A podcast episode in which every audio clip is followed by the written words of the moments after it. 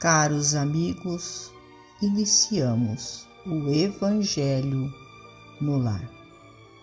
Rogamos a Deus, nosso Pai, a Jesus, médico de homens e de almas, o amparo e o auxílio, para que juntos possamos orar por nós e por todos os nossos irmãos necessitados.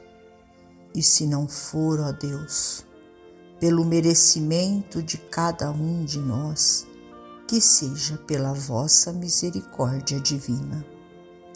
E unidos nesta corrente fraterna, permitamos que os nossos amigos espirituais, trabalhadores da vitória do bem, adentrem os nossos lares, trazendo a cada um de nós a ação medicamentosa para o nosso corpo e para a nossa alma.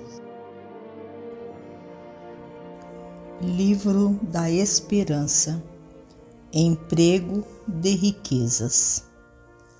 Acautelai-vos e guardai-vos da avareza porque a vida de alguém não consiste da abundância daquilo que possui. Lucas, capítulo 12, versículo 15.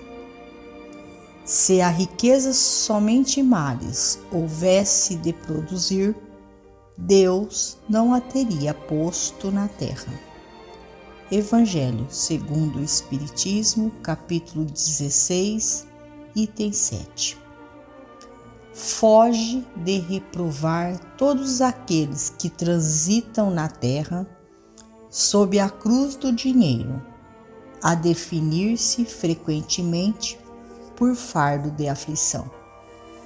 Não somente os depósitos amoedados podem ser convertidos em trabalho renovador e santificante. Todas as disponibilidades da natureza são forças neutras. O ouro e o vapor, a eletricidade e o magnetismo não são maus e nem bons em si mesmos.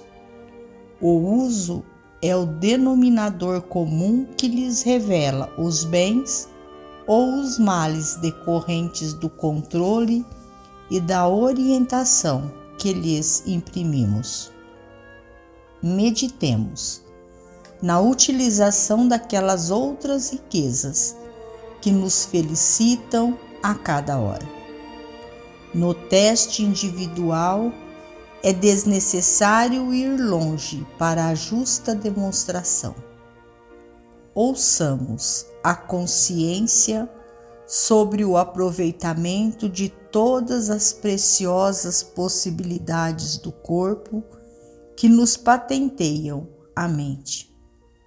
Diante de uma cena suspeitosa, observemos a conduta que ditamos aos olhos para que nos auxiliem a fixar as imagens edificantes com espontâneo desinteresse por todos os ingredientes capazes de formar o vinagre da injúria.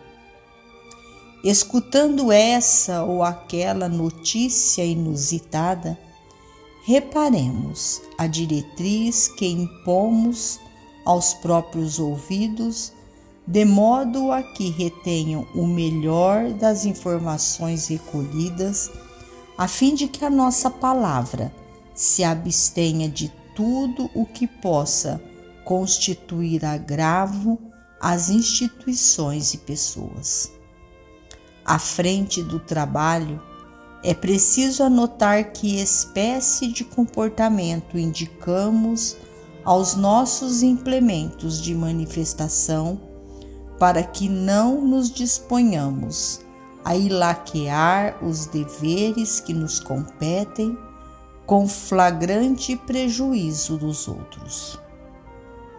Em assuntos do sentimento, será forçoso perguntar no íntimo quanto ao procedimento que sugerimos aos nossos recursos de expressão afetiva, para que, em nome do amor, não venhamos a precipitar corações sensíveis e generosos em abismos de criminalidade e desilusão. Reflitamos nos talentos divinos que nos abençoam em todas as esferas da existência e desejando felicidade e vitória a todos os nossos amigos que se movimentam no mundo sob o peso da fortuna transitória, com difíceis problemas a resolver, anotemos com imparcialidade como empregamos dia a dia os créditos do tempo e os tesouros da vida, para que venhamos a saber com segurança o que estamos fazendo realmente de nós. Emmanuel. Finalizamos a mais um Evangelho no Lar.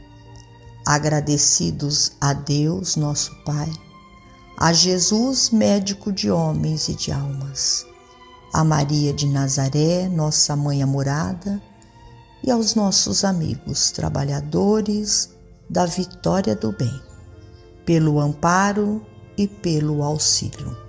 Fiquem todos com Jesus e até amanhã se Deus assim o permitir.